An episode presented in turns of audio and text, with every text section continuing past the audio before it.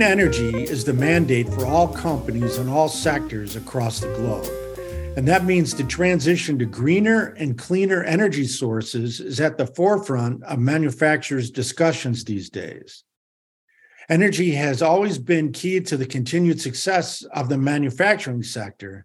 To that end, the industry has relied upon fossil fuels forever. However, with the various issues behind those energy sources, the industry has to move in different directions. Yes, there are renewables, and they will be a part of the mix, but hydrogen and electrification, while already in use, are becoming larger and more important entities as energy sources. What does the energy transition mean for safety professionals? Well, the safety end result will not differ because whatever process you're employing to produce a product will essentially remain the same. No matter what, if you make gasoline, you'll still make gasoline. But the safety component that goes into producing the energy to produce the gasoline is going to change. While the reliance on fossil fuels is not going away soon, it is going away. So now's the time to understand the energy transition and how it relates to safety. And there's no one better to talk to me about that on our Today with ISS Source podcast than Steve Elliott, Senior Offer Director, Safety and Critical Control at Schneider Electric. Steve, welcome. Thanks, Greg. It's wonderful to be here. I'm just going to get right into it here. The move now is to reduce greenhouse gas emissions, and electrification will do that. But how will that happen? Greg, more electrification means that we are going to need to produce more electricity than we currently have. There are many different ways that we can do this. The first thing is to look at the current sources of electricity generation and how we can decarbonize those. The electrical sector itself is a significant source of greenhouse gas emissions. So, shifting to renewable energy sources like wind, solar, hydro can significantly reduce those emissions. So, as renewable energy sources become more widespread, as you quite rightly said, the need for fossil based power plants will decrease. And that in turn will reduce the carbon emissions associated with electricity generation itself. So while the electricity generation sector needs to look at itself, it does lead us into the energy transition and the dependency on renewable energy sources. Now, the talk of renewable energy sources, solar, wind, tidal, hydro, is not new.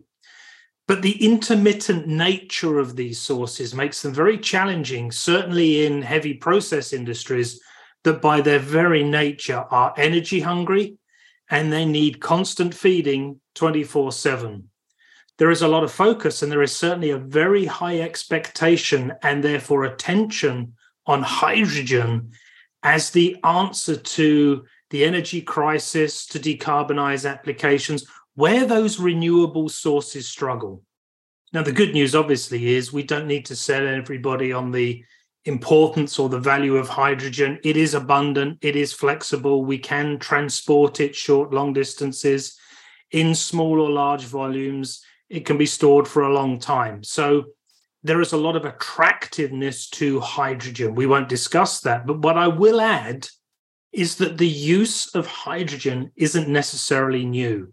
So for me, based here in Europe, about 10 million tons of hydrogen is already used in the European Union.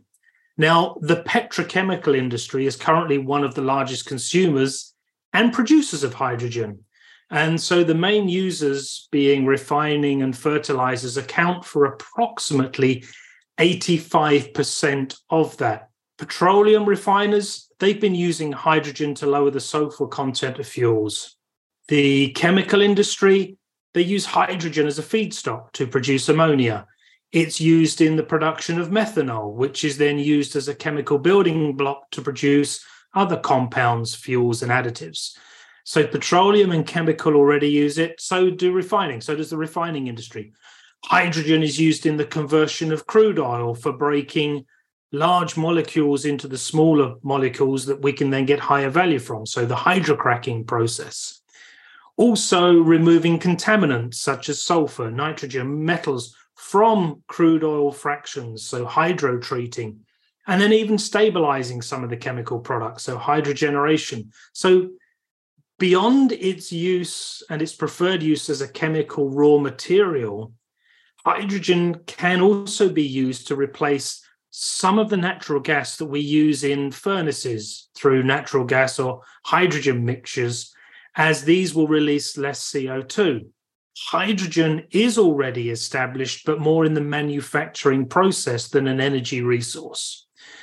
Now, that then leads us to some more sort of domestic type applications, not just heavy process, but electrifying transportation. This, I think, is probably the big shift that we are all seeing in our day to day lives, shifting from fuel based to electric. So, transportation, shifting from gasoline and diesel reduces carbon emissions that come out of the exhaust out of the tailpipe. But the generation of those, again, is also associated with some of the renewable energy sources. We're also seeing hydrogen as a viable alternative fuel source. So at the recent Winter Olympic Games in China, they had a fleet of more than 600 fuel cell vehicles that were used in the competition zone. They were all fueled by green hydrogen. So transportation is not just electric vehicles, but hydrogen vehicles. And one thing that I remembered as I was uh, thinking about this podcast was buildings all too easy to forget. We think, or I think, of heavy process industries, oil, gas refining, petrochemical, and we just naturally think about the manufacturing process because it is so energy intensive. However, we often forget that all of those facilities also have buildings. Now, buildings are responsible for a significant portion of carbon emissions because of their energy use for heating, cooling, electricity. And so while we can electrify the buildings using sort of electric heat pumps for heating and cooling, energy efficient appliances, efficient lighting, all of those help reduce emissions. We are now seeing the buildings themselves becoming smarter. So, just like we spoke about digitalization in improving safety, how we're using analytics, artificial intelligence, machine learning to improve production operations, you can apply the same for buildings. Why? Smart buildings use sensors. Sensors produce data, collect the data, analyze it. You can now see trends, patterns. You can make key decisions. You can take actions based on the situation. In fact, smart buildings can actually do that for you. They can adjust the heating or the air conditioning or the lighting based on how many people are in the building, where they are, what they're doing. So this all leads to more efficient energy use. The buildings themselves can also help to transform some of the emissions and energy consumption through efficiency. And I could extend that even to our own homes today. Now, of course, there are always challenges as we move to electrification.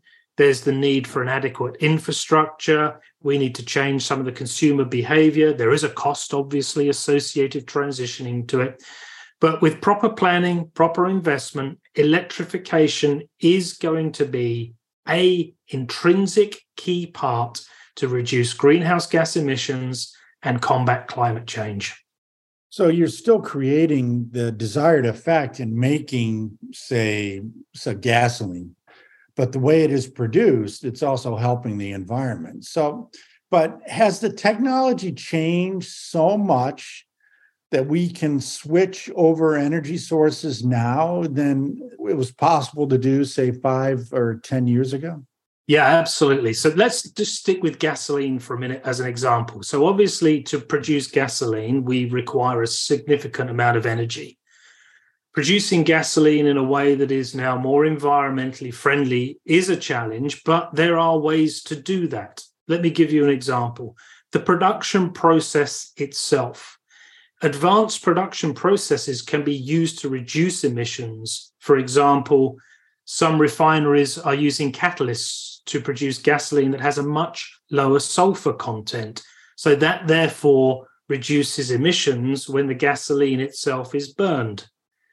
Carbon capture and storage, we've been speaking about this for a long time, but the technology can be used to capture those carbon dioxide emissions from the gasoline production process and store them back underground. So that has a part to play, again, in reducing the greenhouse emissions associated with the production of the gasoline. We're seeing a, a, lot of work and investment going in repurposing some of those existing production assets to be more focused on processing biofuels. So, another way to reduce the impact of gasoline is to blend it with biofuels made from renewable sources could be corn could be sugarcane compared to traditional gasoline it reduces the greenhouse effect because now we're using biofuels that yes they vary depending upon the feedstock that's used but they change the chemical process that can therefore change the outcome which is emissions. And of course in that gasoline production goes for granted without you know to say that renewable energy sources wind solar power they can provide the energy that again in turn to drive the production processes reduce the emissions with that production. If i take a moment greg and just expand it outside of gasoline for a minute we're seeing a lot more happening. So let me take a couple of examples. Ethylene crackers and the electrification of ethylene crackers. Now Cracking furnaces are not new, but they are one of the largest CO2 emission sources in the whole of the petrochemical value chain. Steam crackers have to reach temperatures of 850 degrees C in order to break down the naphtha into the olefins and the aromatics that are used as building blocks in that chemical supply chain. So, to reduce the emissions from steam cracking, the cracking heaters will shift from fuel based to electric heat sources. So you'll start to hear things about electrified furnaces. I saw a recent example three major chemical companies working together on the electrification of the furnaces as part of the cracking process. They estimate that if they can scale that up, they can eliminate 90, 90, 90% of the emissions from the very heart of that chemicals processing.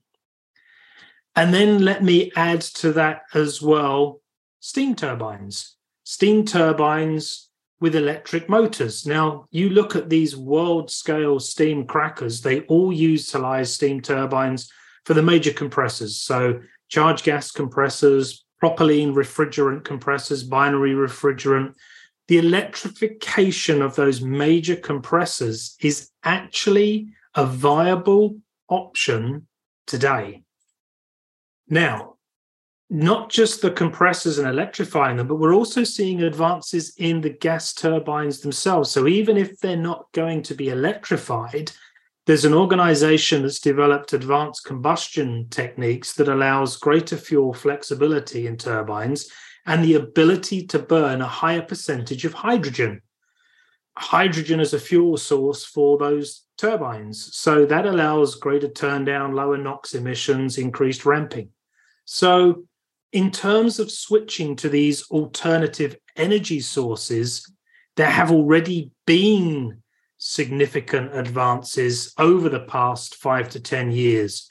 Solar and wind have become more cost effective, they've become more efficient, they're more competitive with fossil fuels like gasoline that you mentioned. So that's why we've seen a much faster and greater adoption rate.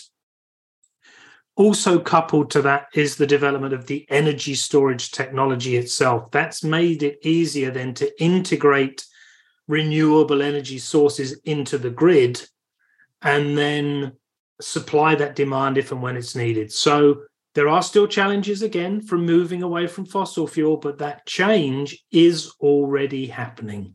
Well, that leads me to the next question, and you kind of answer it. Um, you know, it, as I said earlier, fossil fuels aren't going away today. They're going to be here for a little bit. But when do you see this energy transition truly taking hold and things really changing? Not just a little bit, but you know, kind of taking more of the majority. Yeah, so moving from sort of proof of concept and prototypes to mass production and accelerating growth. Exactly. That's already happening. I mean, yeah, let's park solar and wind for a minute because I think the adoption rate's there. But let me talk about mass hydrogen production. I mean, that is already transitioning towards megawatts and gigawatts. Couple of examples here in Europe Shell Energy and Chemicals. Now, they were backed by a European consortium. So they had European Commission funding to help them so that they could accelerate hydrogen production, which then contributes to Europe's goal. One of our previous podcasts, Greg, we spoke about the cost of change. And again, that's coming from a more governmental level and a country level, not just from an organization funding itself. But mm-hmm. back in, this was, I think, July 2021, this was one of their operations. It was in Germany and it was producing green hydrogen. At the time, this was Europe's largest polymer electrolyte membrane, PEM, the, that's used in the hydrogen electrolyzer. And this was able to produce renewable electricity, produce up to 1,300 tons of green hydrogen a year. Now, obviously, they don't want to stop there. So the next step is even bigger. They're going to move into hundreds of megawatts. And obviously, this journey won't stop there. It will move to gigawatts. I would just like to just add a little a comment. There are different types of electrolyzers and different processes, but PEM, the polymer electrolyte membrane, seems to be the way forward. It's more compact. It's suited to working with those renewable energy sources because they operate dynamically using varying loads of electricity. So that means they can work, it allows them to operate better with wind and solar energy generation as they're cheaper. So that seems to be the way to go and go forward. But it's not just Shell in Europe. I could give you examples. The Egyptian Basic Industries Corp, they're building a 100 megawatt green hydrogen facility to convert hydrogen into green ammonia. Baofeng Energy in China, they're building a 30 megawatt hydrogen electrolyzer. Air Liquide in Canada, a 20 megawatt one. Shell in Zhangjiakou, have an integrated green hydrogen hub where that's an example of commercial scale electrolyzers. So alongside the 30 megawatt one operated by Baofeng Energy, they also have a 10 megawatt one operated by High Power. So we're seeing this collaboration and energy hubs coming together to meet the needs of the country. South Korea, Hanwha Energy, now, they've been on the hydrogen bandwagon for a while, but in 2020, they commissioned what was at the time the largest industrial hydrogen fuel cell power plant in the world, 50 megawatts. So that was used, the first to use only hydrogen that was recycled from the petrochemical manufacturing process itself. So the energy transformation, yeah, it's taken hold and it is changing and it is changing fast. So now we've established that electrification and hydrogen are, are moving forward. And as you say, you're moving fast. How does all of that affect the safety area? So when you say safety, Greg, I'm going to break that into two categories. I'm going to break that into sort of occupational safety and process safety.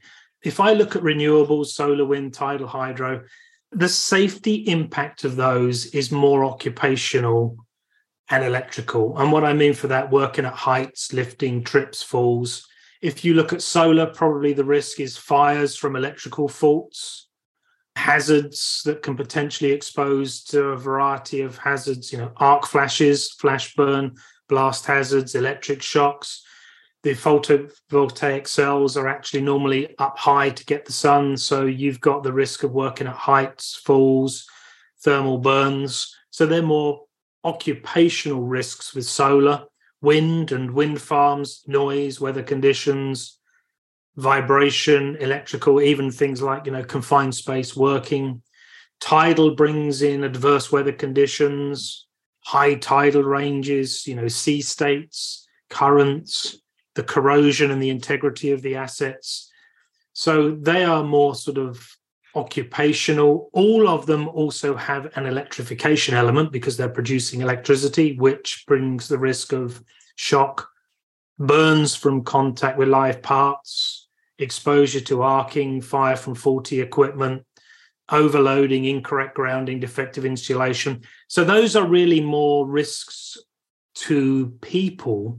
But if I move to the process safety and let's focus on hydrogen that we were talking about, like any fuel, hydrogen, gasoline, natural gas, it can be dangerous under the right conditions, which is why all fuels should be treated with care, and that includes hydrogen. Now, hydrogen has a wide range of flammable concentrations in air and a lower ignition energy than gas or natural gas. So, to trigger the ignition of hydrogen, it takes 15 times less energy than for natural gas. So, you don't need as much of an ignition source to cause that. The combustion characteristics are different from natural gas the flame speed in hydrogen combustion is four to five times greater than that of natural gas. So it's approximately 1.7 meters per second for hydrogen, but in natural gas, it's a lot slower, it's 0.4. The rate at which the flame occurs is different. And if you are using electrolyzers, they also have inherent risks for production. So it could be freezing water in the stack, it could be fracture of, say, the pressurized pipes or the compartments, breakages in the membrane, storage concerns. So, yes, both renewable and hydrogen bring a set of both occupational and process safety risks. Now that's now we're talking about the safety risks, but then let's bring it to another uh, level here and let's talk about how does this change the uh, safety professional's job i mean i'm sure there's going to be some kind of technological changes or equipment changes that will be going on with all of this energy transition so how will this change the safety professional's job the good news and the bad news is it does change it it does change it now but not in a significant way like i've said the use of hydrogen and managing hydrogen risks and hazards and conditions is not new. So we need to take that experience. As hydrogen be- moves away from a production processes, which is where our understanding was and starts to now become more widespread, now things like transportation, storage, distribution, point of sale, people's exposure to hydrogen, that brings a new dynamic. So we need to make sure that we take the necessary steps to control and mitigate those hazards. And for us as safety engineers, that all starts right at the very beginning with the hazard identification. But these new hazards need to be identified and they need to be understood, and risk reduction needs to be put in place. Make sure that the hazards are fully controlled. And what I mean by that is the use of these electrolyzers is going to become more common. And that involves very high electrical demands. So electrical safety, the HAZOP, including an EHAZOP, an electrical hazard and operability study. That becomes an intrinsic part of that front end. A lot of the electrolyzers that we're seeing today, they're be, sort of being in self contained equipment houses or containers or buildings, which is great. But what it does mean is if there is a hydrogen release from the process, then the concentration can very quickly rise because it's contained. And then if you think about the potential ignition source and arc flash, and you think about the low ignition point, that all then makes those potentially high risk, high concentration areas. So as production capacity scales up, the HAZOPs become more important and inherent safe design, blast radiuses, occupancy rates come into effect. Now, if I take that and then extend that, so as hydrogen becomes more increasingly used as a fuel source, for example, those vehicles we spoke about in China at the Olympics, ships, buses, trains, they're all going to require refueling. So, this is going to bring people into much closer contact with hydrogen in their daily lives. So, the number of people, the proximity, the frequency, the duration, these become very important when we look at the risks. And of course, what's our biggest vulnerability? It's the fact that humans do unpredictable things, which brings another challenge in itself. Yes, it does. To understand the risks, understand that, then bring in this new dimension. Safety reporting, Greg, has always been a highly manually intensive requirement for the regulators for safety reporting, compliance reporting, corporate reporting, regulators, insurers, you name it.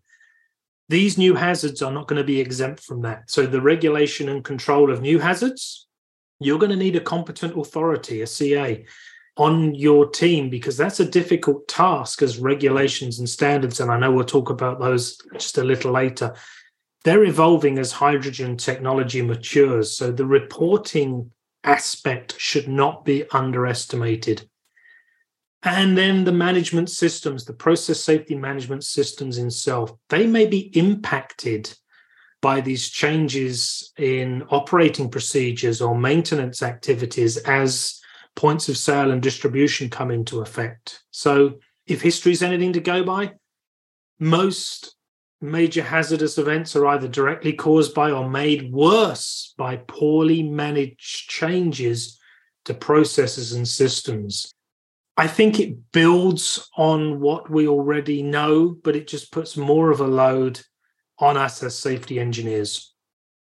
As you were saying, this whole transition has started. And while it, may not be full scale, it has started. And are you hearing anything from the safety folks about these potential changes?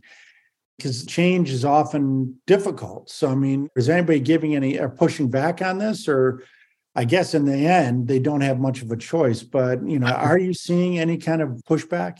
Yeah, you know, Greg, there's always a choice. And sometimes doing nothing is a choice and can be seen as an easy choice, but it's not necessarily a safe choice or a safe option. What I will say is this whole hydrogen sector, it's a very fast paced emerging sector. They don't have, or it doesn't have the luxury of time on its side. It can't afford to sit and wait. And we all know that you know, time is the enemy. One serious safety incident, hydrogen incident, could really derail the growth of that entire sector. And I will say, we are already seeing hydrogen safety related incidents. Just a few examples. There was a hydrogen explosion at a power plant. It was a 585 megawatt coal fired supercritical power plant. It caused one fatality, injuries to 10 people, significant damage to equipment and buildings. And it was caused during a routine delivery of hydrogen so when a hydrogen relief device failed, it allowed the contents of the hydrogen tank to escape and it was ignited by an unknown source. There was also an explosion at a hydrogen gas production facility in Korea. The reasons are not known. Luckily, in this particular case, it was not catastrophic. Three people were injured, but the impact seriously damaged the buildings. And there was a third one, which was at um, a power plant in South Africa. They had a hydrogen leak that caused significant damage to the facility. And what happened was they were using hydrogen, they were displacing hydrogen with carbon dioxide and air for the purposes of trying to find an external leak. Now, while they were performing the activity, air was introduced in the generator at a point where hydrogen was still present in sufficient quantities that then created an explosive mixture, which ignited and resulted in an explosion. In this case, it looks like there was a deviation from the procedure for carrying out this activity. So, when we spoke just a moments ago about does the role and safety and does it change? Yes, it has an impact on operations, maintenance, and procedures, not just on the systems themselves. So, as safety professionals, we need to get ahead of this curve. We need to learn from the past, apply our domain expertise, don't repeat the sins of the past. Why? Because the renewable sector may not yet fully understand what it takes to keep an asset operating safely and then safely for 10, 20, 30 or more years. That's experience that we have, learnings that we have that we need to apply to hydrogen and quickly. Now you mentioned standards earlier, and I, and this industry is focuses on standards. How do current safety standards play with this type of energy transformation? will new ones need to enter the scene, or do we have current standards that could apply? Let's start with the good news. The good news is that, as, we've said, the use of hydrogen is not new in high hazard industries. So we can use the same safety standards, tools, techniques. So IEC 61508, IEC 61511, ISA S84, those safety life cycle standards, they are all very applicable. Now, they are constantly being reviewed and updated. So I would fully expect that they would be updated to keep pace with these technology developments and the new challenges that they bring. But as hydrogen starts to find its way to a more commercial audience, the storage, the distribution, the point of sale, as people meet hydrogen in their daily lives, it will bring a different set of challenges. Just last week, I saw a hydrogen safety code of practice from the Petroleum and Gas Inspectorate in Australia. So, not a standard yet, but a sort of a directive. This was a consolidated framework for current fuel gas requirements that can apply hydrogen. Now, some of the requirements need legislative amendment. While it's not statutory, current legislation continues to apply, but amendments are being progressed and are subject to government processes and approvals. So this runs far and wide. The good news again, there are some fantastic resources out there available, Greg. I've registered with the Center for Hydrogen Safety. It's run by the Associate AIChemE, the Association of Chemical Engineers. It's a global non-profit organization, and this group are dedicated to hydrogen safety, best practices, safe handling, use of hydrogen across the energy, provides a common communication platform. There are some fantastic resources. If you do nothing else after listening to this podcast, I cannot recommend enough. If you want to know more about hydrogen, go online, AIChemE, and the Center for Hydrogen Safety. But standards, not just hydrogen, let's just touch on renewables a minute. So, Greg, in the US, the OSHA, the Occupational Safety and Health Occupational Safety and Health Administration, they have standards that apply to the construction and maintenance of wind turbines, the requirements for fall protection, electrical safety. So they're already there. Similarly, the National Renewable Energy Laboratory, they've developed a set of recommended practices for the installation and operation of solar so, again, electrical fire emergency response.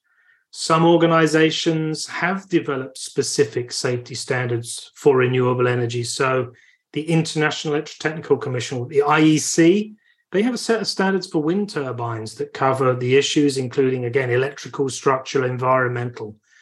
There are already a number of standards in place for the renewables. So I think really it's more just applicable to the growth and expansion in hydrogen that we need to keep an eye on. Now, as I say before, the word change is often perceived and it's very difficult for people to take. And it's often conceived as a being a bad thing. But energy transformation is not a bad thing. And but what kind of fears in your mind will safety professionals worry about the most? We love to worry. I think the biggest concern is time and, and the incredible speed of change that is happening. I mean, time can be your friend and your enemy, but we never have enough of it. Mass production is scaling up at such a fast pace, we can't afford to get it wrong. Not just for now, but for the life of the operating plants. It's intrinsic in everybody meeting those sustainability targets and goals with so many new entrants coming into the market, many may not be aware of not just what it takes to make a safe facility, but to keep those assets operating safely, being maintained safety throughout that life. And then, of course, you're going to add to that the regulators, the insurers. There's going to be a lot more moving piece parts to satisfy. So, the biggest concern for me is time and the speed of change that is happening. I think the next area of concern is as we move towards this combination of renewables and hydrogen, it's the resiliency of that electrical supply. There is going to be greater dependency on those electrical feeds and supplies. The last thing that we need is a spurious trip on a high risk or high hazard production plant because of a loss of power. I mean, that brings safety concerns. It brings flaring events. It brings having to restart a plant, which, as we all know, is when we're at the highest risk and potential for the harm is greatest. In fact, Greg, I think I was reading one of your articles back in February, which was a refinery in the US where, of all things, rain, environmental mm. conditions effectively led to a series of flares and a fire because water breached the building with the electrical switchgear. That resulted in an electrical ground fault. The ground fault then activated the safety systems. The safety systems then shut down the electrical bus, and that then shut down one of the two cogen plants.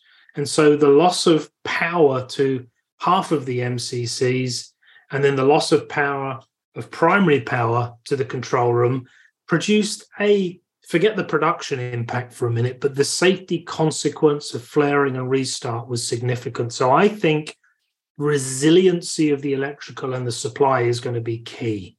I think one of the biggest challenges that we're seeing is around just around simply the number of safety professionals that there now are, not just in traditional segments that we think of, you know, high hazard oil and gas, petrochemical, refining, LNG, but people and safety are being pulled into other sectors. Think about self driving cars and automotive, the firmware, the software sectors. As more software is being used in these commercial products, that has a greater safety consequence. So, those safety professionals, so the good news is if you're a safety professional, you're actually going to be in more demand, not less demand. And that brings a new level of expertise. And we touched on this in one of the other podcasts, Greg. You know, the need for our engineers to not just be automation or safety professionals, but they're going to need to be process engineers. They're going to need to be data analysts because they need to understand interdependencies between the process, the electrical, and the auto domains.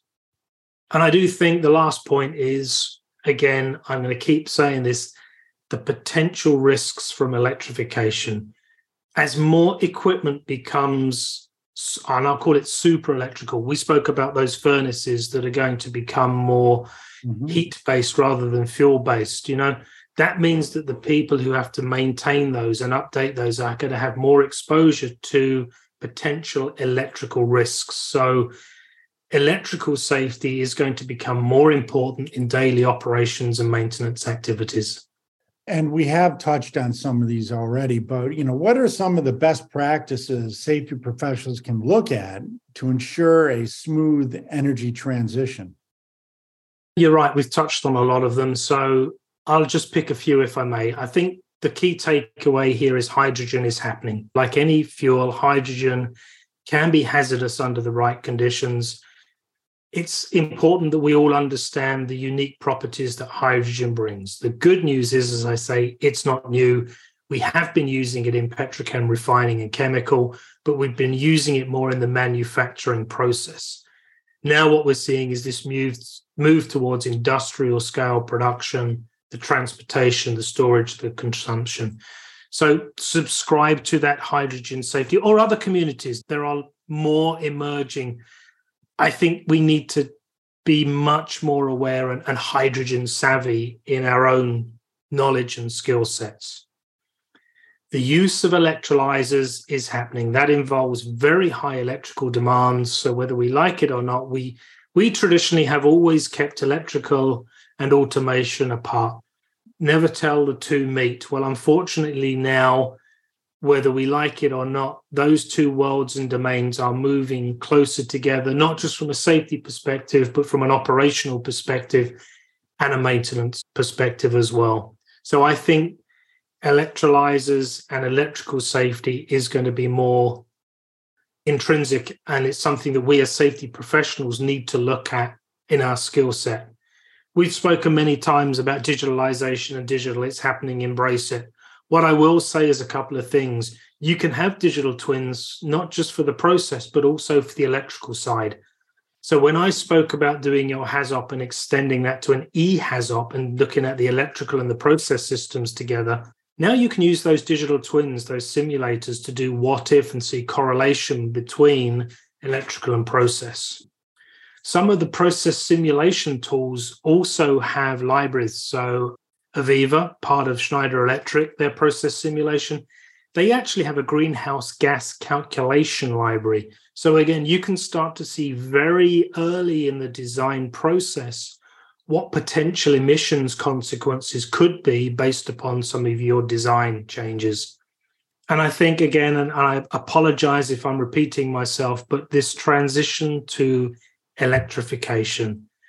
We really have to consider at the HAZOPs, at the front end engineering, the electrical initiating causes, consequences, also during the re-HAZOP activities as well, Greg. So as plant modifications are going to happen in the future, as replacing fuel based with electrical equipment, that's going to have an impact on our re-HAZOPing and understanding our risks. Well, Steve, I appreciate it. Thank you very much. That's about all the time we have today.